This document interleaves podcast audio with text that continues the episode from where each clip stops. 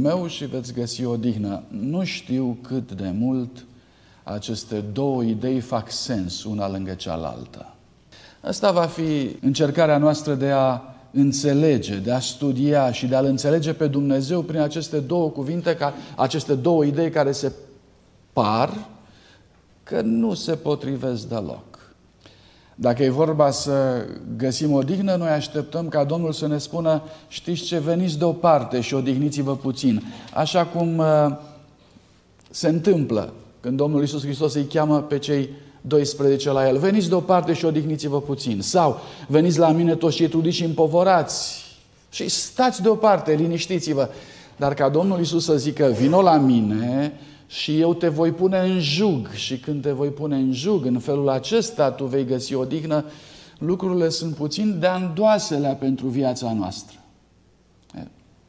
Mântuitorul ne spune bun venit de fiecare dată în felul ăsta. Și nu întotdeauna e ușor. Te doare inima, ai palpitații, cunoști toate astea, așa e? Ai indigestii, uneori spasme musculare, stresare mâna așa și nu știi ce să faci cu ea că nu te mai ascultă, migrene, dureri de cap, transpirații, oboseală cronică. De ce? Te duci la doctor, întrebi ce se întâmplă și doctorul spune simplu, Stres. Și nu mai înțelegi că tu te, tu te zbați cu atât de multe lucruri, iar el vine și spune așa de simplu, parcă nici măcar nu se uită la tine. Păi e stresată. Păi bine, dar fă ceva. Pe mine mă doare capul mai, ceva mai tare decât atunci când aveam gripă. Mă doare capul mai rău decât când eram bolnav în alte situații și tu îmi spui că e așa de simplu.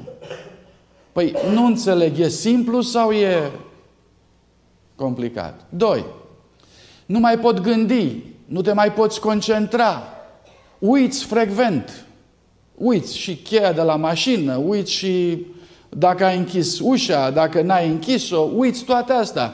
Și te întrebi, e Alzheimer? Și doctorul vine și spune, nu, nu, nu te gândi la cele rele. E simplu, e stres.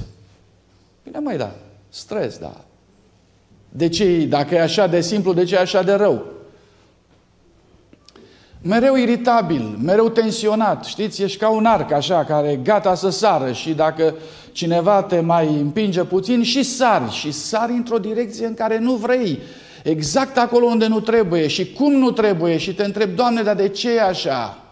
Instabil emoțional, te culci tu seara bine, frumos, te-ai rugat, ai citit din Cuvântul lui Dumnezeu și dimineața te scoli așa, dintr-o dată, cu tensiuni, cu greutăți, parcă toată lumea este pe tine și te întreb de unde a venit, Doamne, în timpul nopții, că doar am dormit. Ce a schimbat? Aseară m-am culcat bine, m-am sculat. Și uite așa, instabilitate emoțională, când sus, când jos, când sus, când jos. Păi până când?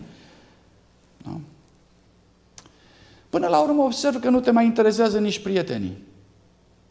Ai început să uiți de ei, a mai rămas cu vreo 2-3, nici cu ăștia nu te mai poți înțelege foarte bine cu uiți de ei. O mare problemă. Nu te mai poți bucura. Nu te mai poți bucura că nu mai vorbesc de faptul că nu mai ești un motiv de bucurie, nu mai glumești, nu mai râzi, nu, dar când alții glumesc pe lângă tine, parcă te deranjează.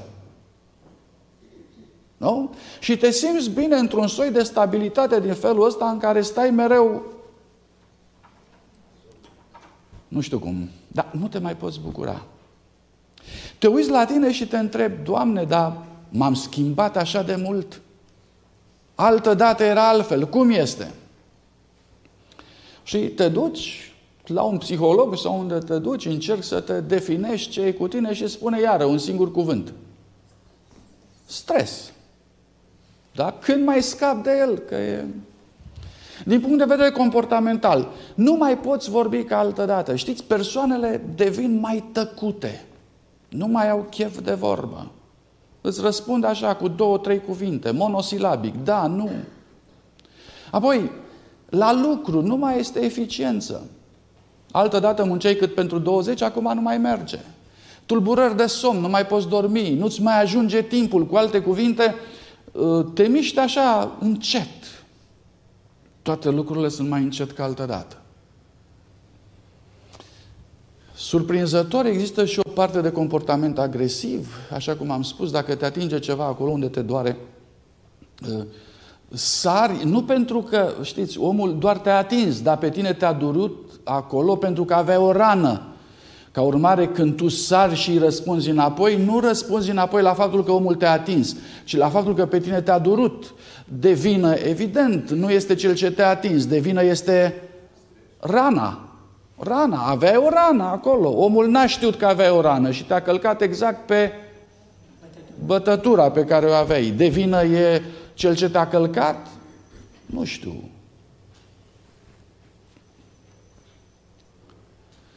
Apoi apar dependența de ce ai luat aseară să dormi. Poți să-mi spui și mie ultimul, ceva mai bun ca să poți dormi? Alții, cei care nu sunt creștini, evident, apelează la alcool, alcool, tutun, alte lucruri. Stres. Prima mea întrebare este în ce măsură stresul este compatibil cu Harul lui Dumnezeu. Asta este prima întrebare. În ce măsură stresul meu este compatibil cu harul lui? Haideți slide-ul 2. Voi, merge, voi încerca să mergem puțin mai repede. În continuare, următorul slide. Uh, ce se întâmplă? Cu alte cuvinte, cu alte cuvinte, același lucru care l-am studiat până acum, altfel pus. Uh, ceartă, conflict, jigniri, tristeți, surmenaj, invidie, dezamăgire, până la urmă și divorț. Toate din cauza a stresul. Stresul e o, e o parte componentă la toate acestea. Auziți? Ceartă, conflict, jigniri, tristețe, surmenaj, invidie. Le cunoaștem? Noi românii avem un talent la așa ceva. Avem, le strângem pe toate astea. Fiți atenți, ele fac parte din bagajul nostru emoțional. Ca să nu mai zic în partea cealaltă, dureri de cap, tulburări digestive, dureri de coloana vertebrală, insomnie, ritm lent, apatie, oboseală cronică. Astea le-am mai spus înainte, dar le-am mai reluat pentru ca să uh, le înțelegem bine. Nu mă interesează să facem un curs despre stres. Mă interesează doar atât. Să știu în ce măsură stresul se acompaniază, să se înțelege bine cu harul lui Dumnezeu. Pentru că harul este bunătate. Harul este un Dumnezeu extraordinar. Și dacă avem un Dumnezeu extraordinar și dacă El lucrează în felul acesta în viața noastră, de unde toate astea? Ce e de fapt stresul? Stresul este un fel de răspuns al personalității mele la problemele care mă înconjoară. Ma, și problemele care mă înconjoară așteaptă să fie soluționate într-un fel. Dar dincolo de situația propriu-zisă, pe lângă situație, depinde foarte mult cum o rezolv. Când eu rezolv problema mea cu ceartă, o rezolv, dar cu ceartă. Întrebarea mea este, n-ai putea o rezolva și fără ceartă? Ba da, o pot rezolva și fără ceartă. Păi și atunci, de ce o rezolv doar așa? De ce rezolv problema respectivă doar în situații de conflict? De ce nu o rezolv altfel, într-o situație de liniște, de pace? De ce? Și răspunsul este pentru că stresul, bine, la stresul ce este? Pe așa răspunzi tu la problemele respective. Adică vin necazurile peste tine și eu răspund cum? Cum răspund? Răspund cu ceartă, cu conflict, cu jignire, cu tristețe, cu surmenaj. Așa răspund eu. Întrebarea este, de ce răspund așa? Intenționează Dumnezeu că eu să răspund așa? Este urmarea harului lui Dumnezeu din viața mea, este aceasta sau nu? Și atunci, de ce? Dacă Intenția lui Dumnezeu este că eu să nu răspund așa. Dacă harul lui Dumnezeu ar urma ca să producă modificări în reacțiile mele de răspuns, atunci de ce totuși acestea sunt răspunsurile mele? De ce? De ce mă doare coloana vertebrală? De ce mă am tulburări digestive? De ce toate astea? De ce migrene, dureri de cap? De ce toate astea? Este harul suficient de puternic? Nu este suficient de puternic? Cum e? Mai departe. Mai de mult se folosea expresia aceasta pe fond nervos. Astăzi s-a înlocuit expresia respectivă cu expresia a doua, pe fond de stres. În orice caz, 45% și este o, este o statistică mai veche, 45% din îmbolnăviri sunt legate de stres. După alte surse, se merge până la dublu, la 90%. Stresul? Unde e harul? Ce se întâmplă? Întrebările mele poate, nu po- ă, poate că nu au prea mare relevanță pentru că încă n-am vorbit foarte mult despre har, dar vom vorbi mai târziu. Jumătate din cei care se prezintă la consult în policlinici sunt oameni practic sănătoși, dar care suferă de rețineți dumneavoastră termenul acesta, supraîncărcare psihoemoțională, foarte pompos, foarte așa sofisticat, supraîncărcare psihoemoțională. În realitate, ce este? Stres, nevroză, pentru că stresul este foarte apropiat de ideea de nevroză. În momentul în care cineva, cineva rămâne supratensionat, el rămâne într-o stare nevrotică, neurotică, destul de puternică. În momentul în care toate stările pe care le-am discutat anterior se mențin, ele creează probleme de răspuns ale sistemului nervos la factorul exterior. Hai să mergem mai departe. Pentru că aș vrea să ajungem cumva la, la ceea ce ne interesează. Toate astea sunt introduceri. Nevroza sau răspunsul organismului nostru la factorii de mediu este o problemă de personalitate și asta aș fi vrut să o înțelegem. O problemă de personalitate. Se dovedește că în producerea nevrozelor principiul, principalul loc îl ocupă nu stresul și neplăcerile, ci personalitatea omului, și anume personalitatea dezorganizată lăuntric. Deci, Problemele sunt. Evident, astăzi avem mai multe probleme ca altădată, dar problema numărul unu nu este numărul de factori care năvălesc asupra mea, ci este personalitatea mea. Dacă în momentul ăsta mă gândesc la Matei, capitolul 5, Matei, capitolul 5, Domnul Iisus Hristos stă și vorbește oamenilor și le spune, știi ce? Dacă îți dă cineva o palmă, e palma o problemă? Este o problemă? Este, sigur că da, îți dă cineva o palmă, e o mare problemă. Nu, nu ne-a mai dat cineva o palmă de pe vremea... Da? Dacă îți dă cineva o palmă, este un factor de stres. Sigur că da. Cu ce voi răspunde? Cu ceartă, cu insulte, cu uh, tristețe, cu... Mântuitorul zice, știi ce, întoarce și obrazul. Problema uh, este, este Mântuitorul absurd? Problema este, e posibil? E posibil să întorci obrazul celălalt?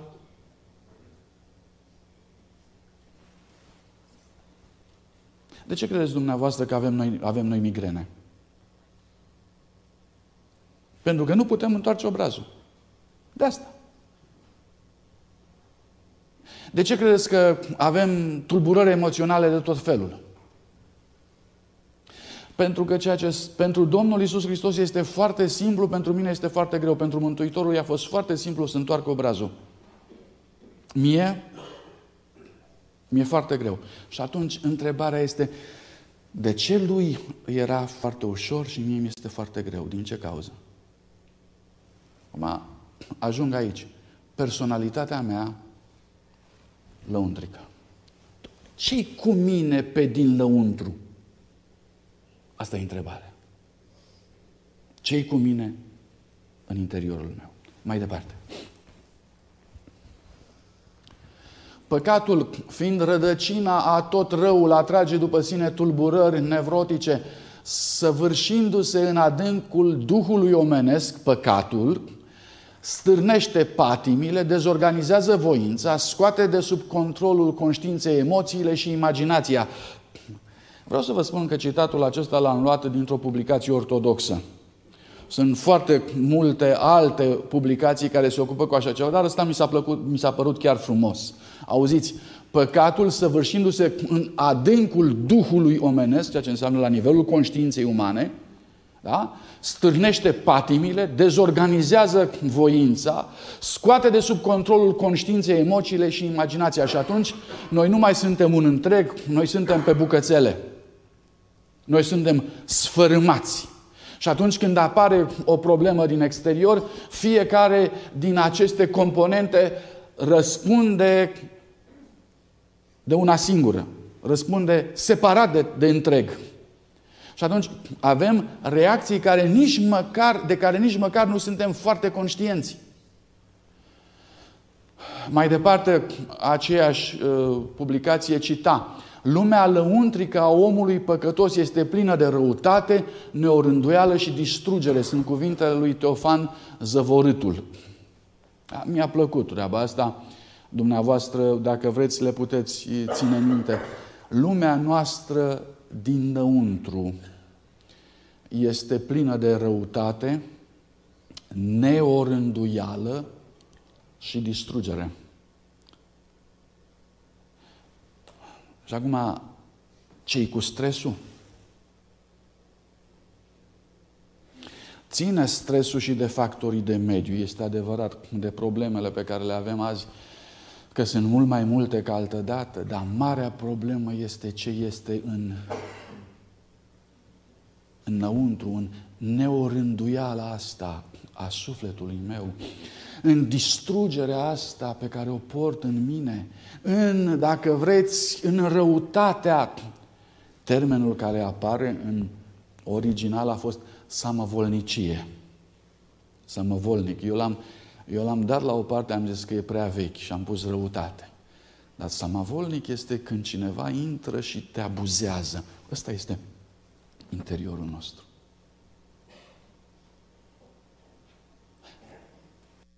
Nu.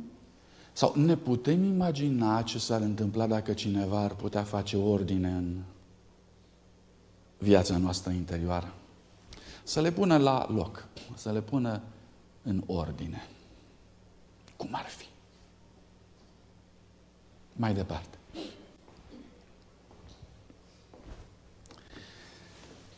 Aștept media să mă ajute mai departe.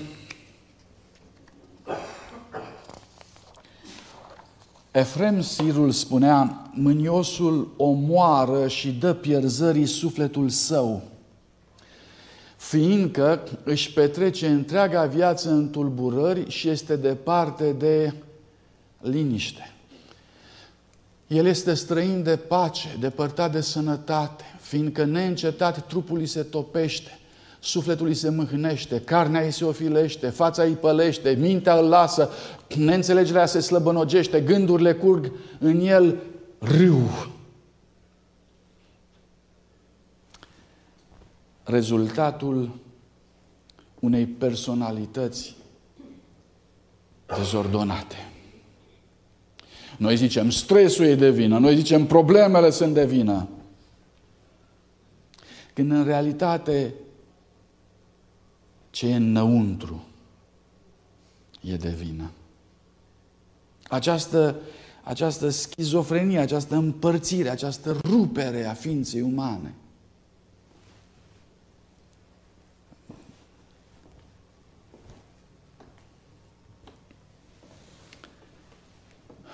Tolstoi probabil că este cel ce ne ajută puțin să concluzionăm. Următorul slide.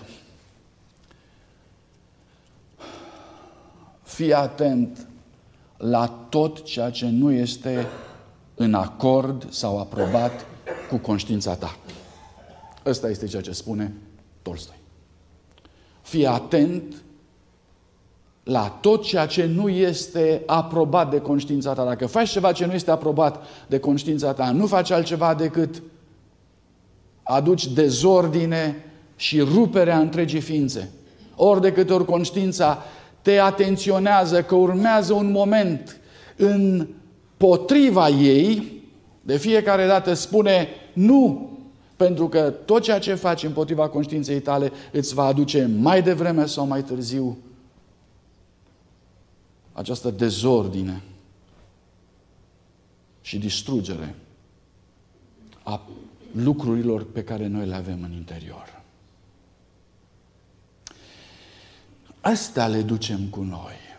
Fraților, este momentul în care să înțelegem că stresul este un fel de orientare excesivă asupra momentului prezent, dar din oricare alte puncte de vedere, dar nu din punct de vedere al conștiinței.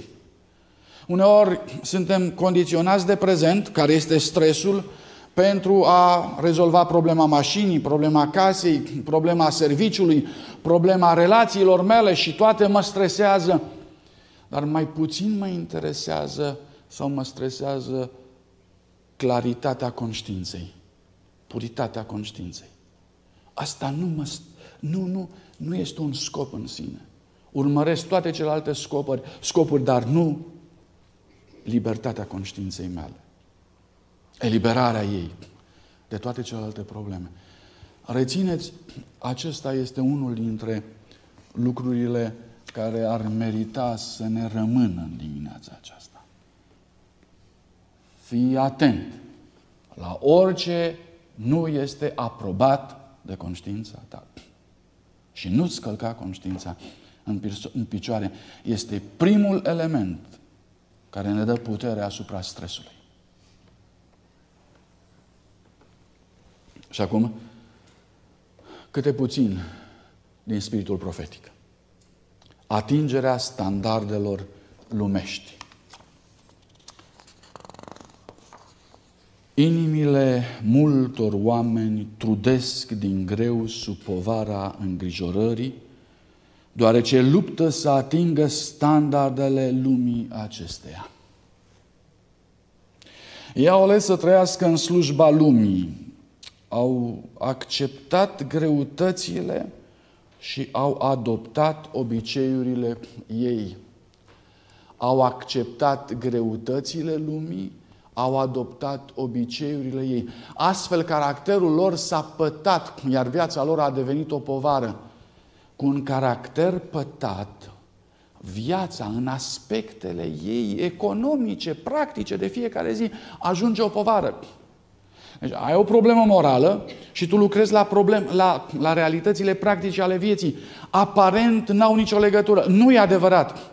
Viața ajunge o povară în problemele ei financiare, practice de fiecare zi, serviciu și așa mai departe, datorită faptului că apare o problemă la nivelul conștiinței. Pentru a-și satisface ambițiile și dorințele lumești, acești oameni își rănesc conștiința și se încarcă în plus cu o povară a vinovăției și a remușcării. Continua lor îngrijorare le devastează puterile vieții. Continua îngrijorat în fiecare zi. Ajungi ca puterile vieții să cadă, să te descompui.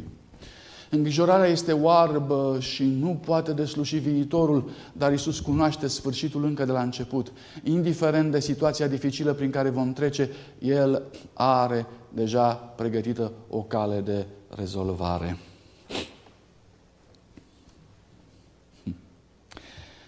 Acum vă voi invita să ne reîntoarcem la Scriptură. Următorul slide ne spune așa Dumnezeu și condițiile de stres. Aș vrea să vă întreb, provoacă Dumnezeu condiții de stres sau nu? Aduce Dumnezeu în viața credinciosului condiții de stres sau nu? Nu sau da? Și da și nu, mi se răspunde din sală.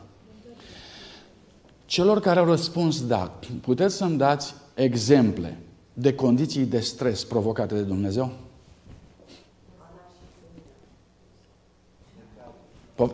Hai să o luăm pe rând. Cine vrea să răspundă? Iosif. Când Iosif?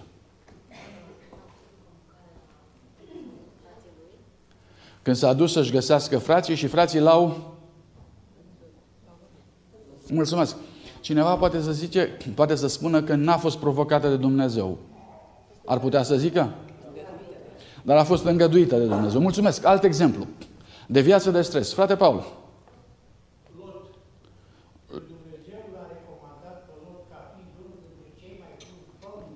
Mulțumesc. Mulțumesc. Încercarea lui Lot. Mulțumesc, frate Micu. Abraham chemat să aducă jertfă pe fiul lui. Mulțumesc. Mai sunt exemple. Iacov, tineri în cuptorul cu foc. Dați-mi voie și vreau să vă provoc să gândim asupra unei perioade foarte lungi de stres pe care Dumnezeu a provocat-o, numită Exod. Exodul este o perioadă de crize. Da? Perioada de criză. Începe cu Marea Roșie. Urmează ce anume? Întrebarea ce vom mânca? Ce vom mânca este una dintre problemele care ne frământă pe noi în fiecare zi din cauza aceea de baralele noastre sunt pline cu îngrijorări. Îngrijorări pe rafturi, tot felul de... și sunt pline acolo. Ce vom mânca? Ce vom bea? La scurtă vreme, problema aceasta a supraviețuirii în condițiile de, de, de, de pustie, ce vom bea? A fost teribil de presantă. Au plâns copiii de sete. Corect? Au plâns copiii de sete. Turmele au mugit. Oamenii nu mai știau ce să facă. Mamele alergau dintr-o parte dintr-alta. Era pustie, era temperatură mare, n-aveau apă.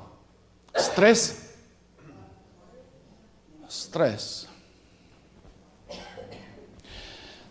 Cât timp le, va ține, le vor ține hainele în pustie? Fraților, nisipul are capacitatea aceasta de a freca foarte puternic. Iar hainele în pustie, datorită nisipului, nu țin mult, încălțămintea nu ține mult, se freacă, se roade, se strică, se deteriorează. Cât timp vor să țină îmbrăcămintea lor? Când au plecat de acasă și au luat haine cu ei de schimb, gândindu-se prin pustie, dacă nu ne ajunge să am haine pentru copii, mamele s-au îngrijorat în legătură cu treaba asta. Cât timp, cât timp le va ajunge? Le vor ajunge hainele. Sunt toate acestea motive de stres, de îngrijorare. Sigur că da. Au plecat. A lăsat Dumnezeu ca lucrurile astea să vină asupra lor? Bun. Cu toate astea Dumnezeu le spune așa. Când v-am scos din țara Egiptului, ați dus voi lipsă de ceva? Dumnezeu îi întreabă, ați dus lipsă de ceva? Și Dumnezeu spune, hainele nu li s-au rupt, încălțămintea nu li s-a stricat. Le-am dat din cer ce? Pâinea celor mari, pâinea îngerilor. Iar apa le-a fost dată de stânca ce mergea după ei. Acum vreau să vă întreb, a fost stres sau har? Că nu mai înțeleg. A fost stres sau har? Fraților, diferența între stres și har e dată de un singur cuvânt. Cum vezi, cum te uiți. Credința. Atâta tot. Spuneți-mi mie de ce ne doare pe noi capul? De ce ne doare stomacul? De ce ne cade părul? Da. Depinde de cum vedem lucrurile. Dumnezeu zice, veniți să vă odihniți. Cam jugul pregătit pentru voi. Și aici noi ne blocăm. Păi, Doamne, dacă e vorba de odihnit, n-ar trebui să stau jos cu mâinile încrucișate și să nu mi se mai întâmple nimic? Și Dumnezeu spune, nu? Dacă vrei să te odihnești, intră la jug și o să, se, o să ți se întâmple toate lucrurile. Adică care, Doamne? Păi o să-ți fie sete, o să-ți fie foame, o să, te, o să ai probleme cu hainele, o să le ai toate problemele astea. Păi și atunci unde e odihna? Unde e odihna? În răspunsul lui Dumnezeu. În faptul că Dumnezeu îți va da apă, îți va da pâinea celor mari. Te va ajuta în fiecare moment. În răspunsurile lui Dumnezeu se află liniștea și pacea. Se află odihna, se află binecuvântarea, se află sănătatea, se află cerul întreg. Fraților, nu problemele sunt cele care trebuie să nu mai existe, ci răspunsurile lui Dumnezeu sunt cele care trebuie să se mulțească în viața noastră. Credința trebuie să lucreze în felul acesta în viața ta și în viața mea. Ce se întâmplă? Suntem primii stresați. Haideți să vedem. Locuim într-o, într-o țară în care nu prea știm limba, așa e? Toată lumea se uită la noi și zice, voi, ce, ce accent frumos ai? Zice interlocutorul, ce accent frumos ai? De unde? da. Cunosc persoane care muncesc de zi până noaptea târziu, neieșind din cuvântul stresului, din cuvântul șefului, încercând să-i obțină bunăvoința. De ce? Pentru că tot timpul el se simte într-o situație de inferioritate. Pentru ce te simți într-o situație de inferioritate? Păi nu știu limba, nu știu să mă descurc, măcar să muncesc bine. Această, această încercare de a compensa aduce atâta stres, atâta stres în viață. Când vii la biserică, parcă te mai deconectezi, dar situația rămâne. nu așa? Cunosc persoane care ar fi putut să fie mari într-o altă societate și au ajuns aici și au luat, o lucruri, au luat, au luat viața de unde? De jos, rău de tot. Da? Când ești student, mai poți face în așa fel încât să cureți toalete. Dar după ce ai fost medic o viață întreagă, să începi să cureți toalete,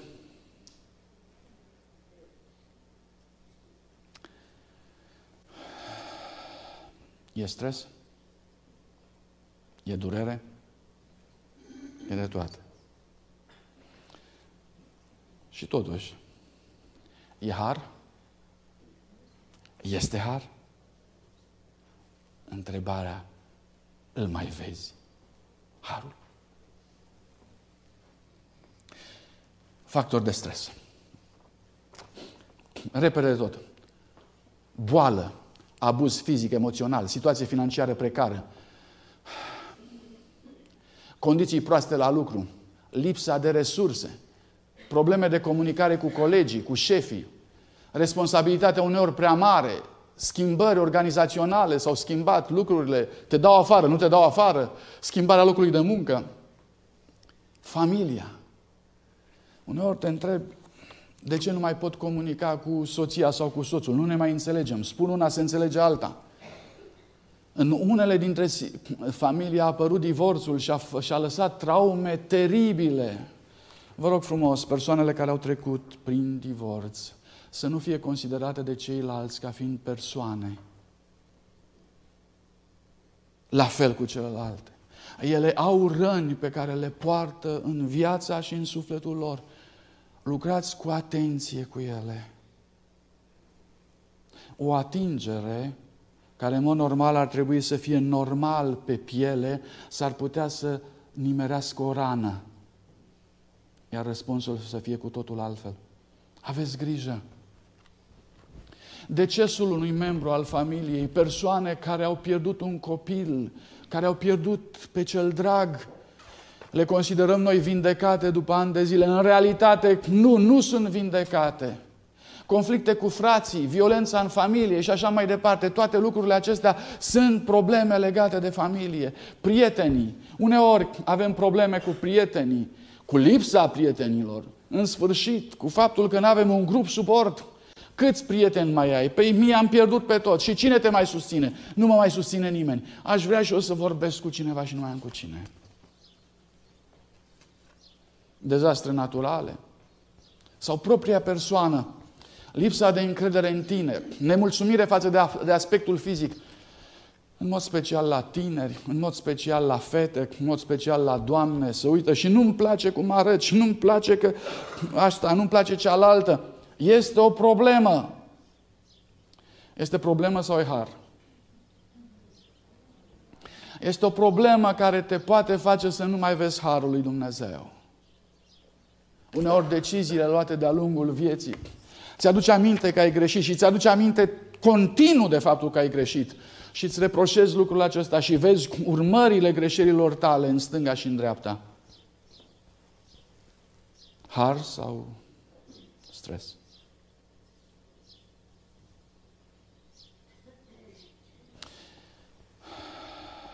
În toți acești factori de stres, unde e harul? Aș vrea să înțelegem că viața, societatea, lumea aceasta e făcută în așa fel încât să pună toate aceste lucruri în fața ochilor noștri pentru ca nu cumva să vedem ce? Harul.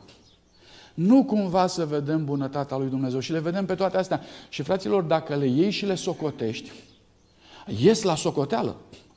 Cu alte cuvinte, nu sunt închipuiri. Ele sunt și te trag în jos și te frământă și te distrug. Ele sunt acolo. Vreau să vă întreb însă ce lipsește. Următorul slide. Fraților, cum este posibil, totuși, în istoria noastră, exodul, în condițiile în care au fost atâtea elemente de stres de-a lungul exodului? Cum este posibil? Dumneavoastră credeți că degeaba au pus ăia mâna pe piatră să lovească în Moise? Degeaba? Nu! Acei oameni au pus mâna pe pietre să-l lapideze pe Moise datorită faptului că aveau motive serioase. Le adunaseră și când trăseseră linie, ieșise faptul că Moise este sursa tuturor problemelor. Stres. Și de stres au pus mâna pe pietre. Au întors ei obrazul? Nu. De ce nu întoarcem obrazul? De ce punem mâna pe pietre? În Exodul nu s-a întors obrazul niciodată. De ce n-a avut puterea să întoarcă obrazul?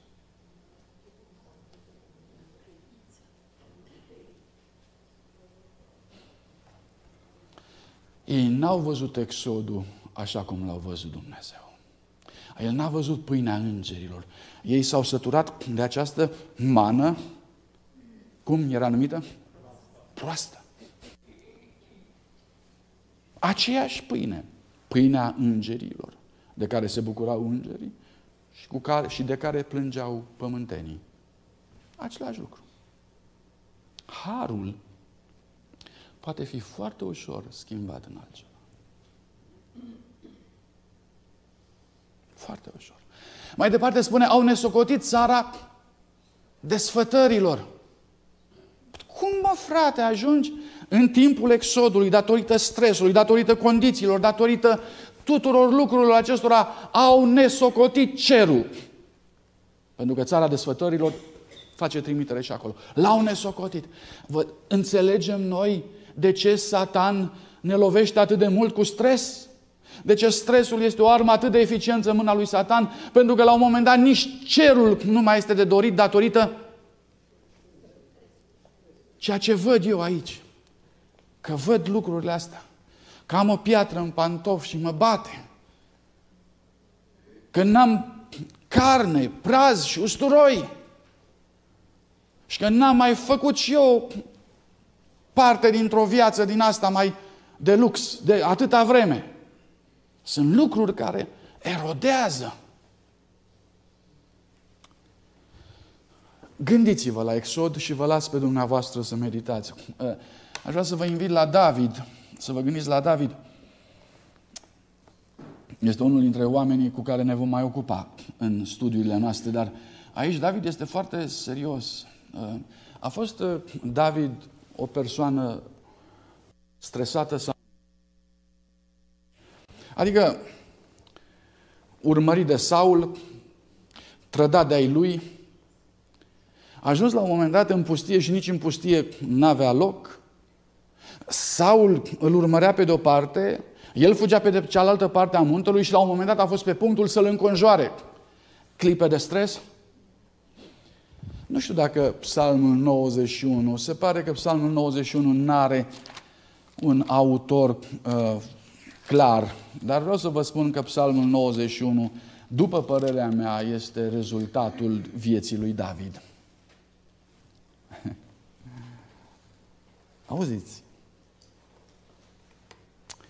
Cum poți să spui cuvintele astea? O mie să cadă alături de tine, zece mii la dreapta ta, dar de tine nu se vor apropia. Cum poți să spui treaba asta?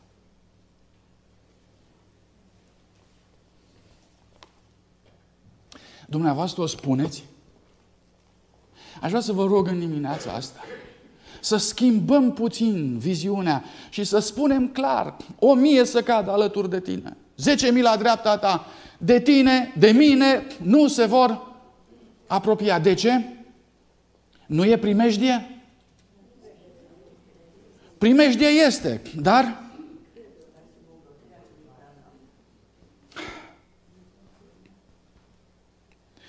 Nu trebuie să te tem de groaza din timpul nopții, nici de săgeata care zboară ziua. Fraților, este așa, l-a lovit o săgeată venită de niciunde, trasă la întâmplare, se spune despre unul dintre împărații lui poporului Israel care a murit. Tras de o săgeată la întâmplare, l-a lovit și gata. Dumnezeu spune, nu, nu va cădea asupra ta. Crezi? Crezi?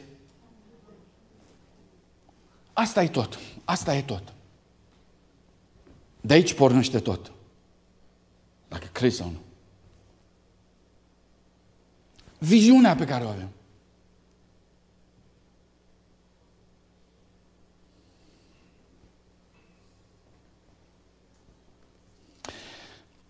Nici o nenorocire nu te va ajunge. Doamne, dar cum poți să spui treaba asta? Pe păi, Saul Pavel n-a fost, nu i s-a tăiat capul.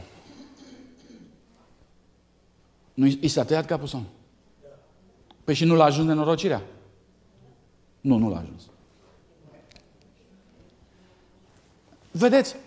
Pentru că el zice, sunt gata să fiu turnat ca o jerfă de băutură și clipa plecării mele este aproape. Cum a văzut el momentul respectiv? Ca o jerfă de băutură. L-a ajuns nenorocirea? Nu! L-a ajuns. Fraților, credința asta în Domnul Isus Hristos în fiecare moment al vieții noastre schimbă, schimbă noțiunile cu care lucrăm. Gândiți-vă la vitejii lui David. Bă, frate, să, să fugă o știre întreagă. Și tu, împreună cu David și cu încă doi, erau patru, să te oprești într-un ogor.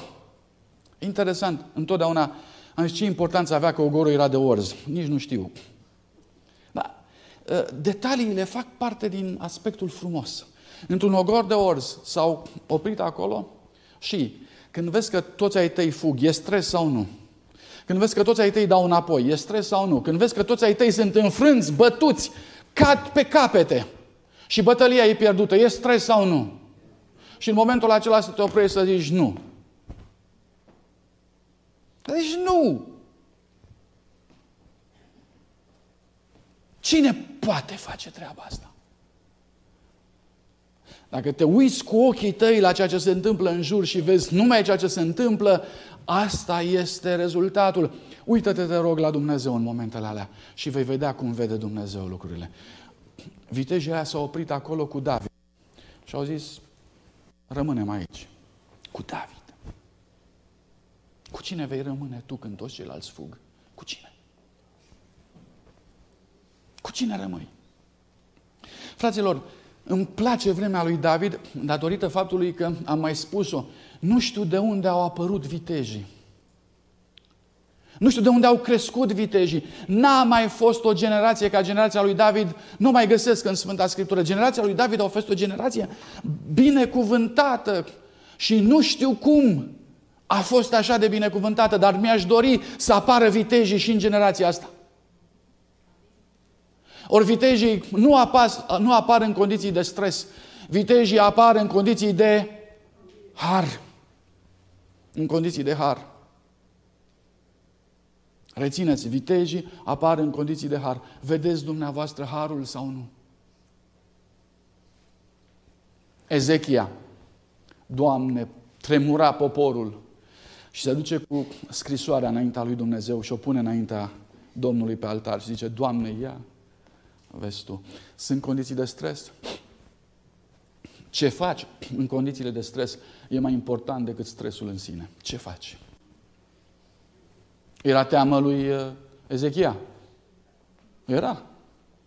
S-a dus acolo și a stat de vorbă cu Dumnezeu. Doamne, și cât har, cât har a curs după aceea. Intrarea lui Ezechia înaintea Domnului pe altar i-a costat pe sirieni 180.000 de mii de soldați într-o singură noapte. Asta poți face tu, asta pot face eu. Așa se schimbă lucrurile. La miezul nopții, Pavel și Sila, dacă ai fi în închisoare, ia spunem ce ai face. Poftiți? Nu, nu, să fim serios. Când cineva ajunge în închisoare, e jale, e jale mare. Când cineva ajunge. Când ajunge Pavel în închisoare, nu e jale. Nu e. El răstoarnă izvodirile minții și orice gând îl face rob ascultării de Hristos. Și el stă acolo și cântă, și cântă, și cântă, și se deschid porțile, cad lanțurile. Păi cine avea dreptate? Cel ce se stresează sau cel ce cântă? Fraților, să știți că noi alegem în ce tabără suntem. Noi alegem, prin credința noastră, alegem să fim în tabăra celor ce cântă sau alegem să fim în tabăra celor ce sunt stresați. Noi alegem. Noi suntem atât de, de, de, de orientați spre prezent, atât de mult legați și suntem sclavii prezentului încât nu mai putem să-L vedem pe Dumnezeu din cauza prezentului. Evrei 11 și cu asta este ultima trimitere biblică pe care o fac la dumneavoastră, dar aș vrea să citim de data asta. În, în Evrei, capitolul 11, este acel capitol al credinței. În partea finală, uh, iată,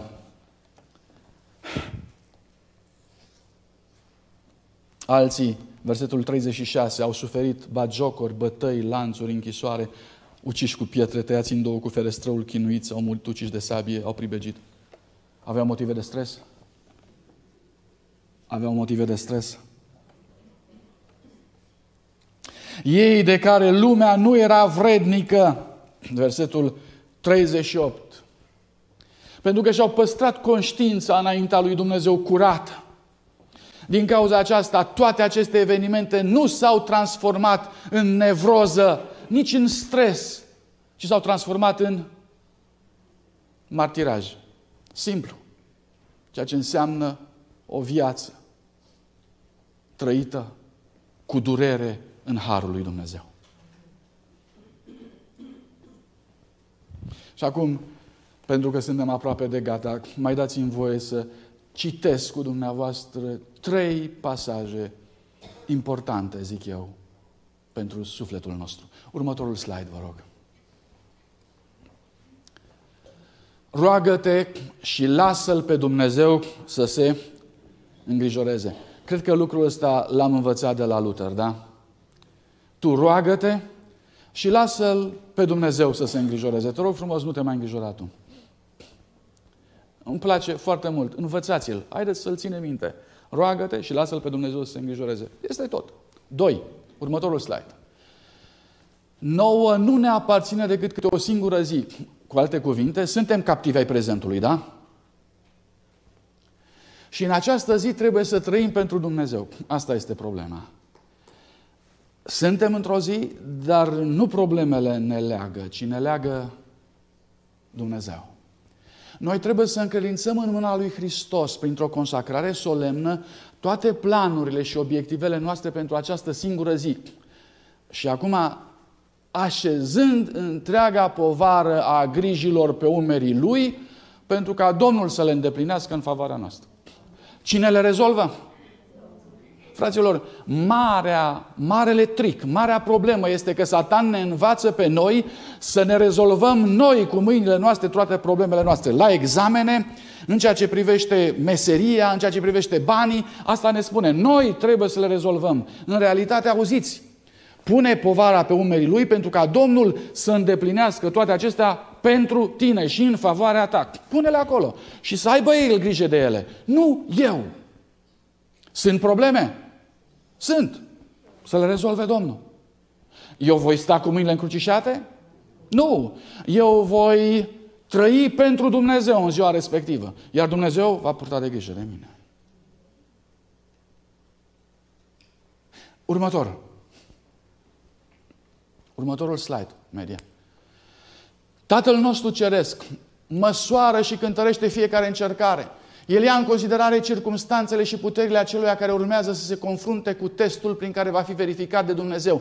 Iar Domnul nu îngăduie niciodată ca ispitele să fie mai mari decât capacitatea omului de a rezista. Dacă sufletul este împovorat peste puterile sale, dacă persoana ajunge să fie învinsă, Dumnezeu nu va putea fi niciodată învinovățit pentru faptul că nu i-a, i-ar fi oferit suficientă putere și har, ci cel ispitit poartă această vinovăție, deoarece nu a vegheat, nu s-a rugat, nu și-a înșușit bogățiile Harului lui Dumnezeu. De ce cădem? Că nu ne-am însușit Harul lui Dumnezeu. Bogățiile Harului lui Dumnezeu. În dimineața asta vă invit la aceste bogății ale Harului. Să întoarcem viața pe dos nu mai priviți din punctul sau din unghiul de vedere al omului. Priviți-o din unghiul de vedere al lui Dumnezeu și veți descoperi că exodul, acea cruntă, cruntă experiență a poporului Israel a fost o experiență a Harului în care nu le-a lipsit nimic. Poate că într-o zi vom putea vedea așa, să facă Dumnezeu ziua aceea să fie astăzi. Și ultimul citat, vă rog. Domnul Hristos nu a părăsit niciodată un om aflat în momentele sale de luptă.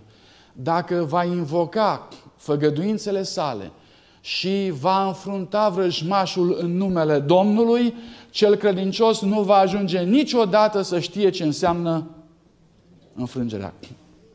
Fraților, nu e motiv de stres. Sunt probleme, dar nu va fi nicio înfrângere. Nici o înfrângere. Dumnezeu ne garantează asta. Dacă va înfrunta vrăjmașul în numele Domnului, nu sta cu mâinile încrucișate, nu te plânge, nu spune că e slab, nu te văieta, ci înfruntă vrăjmașul. Nu în puterea ta, ci în numele Domnului. Și atunci nu vei ajunge niciodată să știi ce înseamnă înfrângerea. Vei cunoaște numai biruința cu ajutorul lui Dumnezeu. Vă mai doare capul?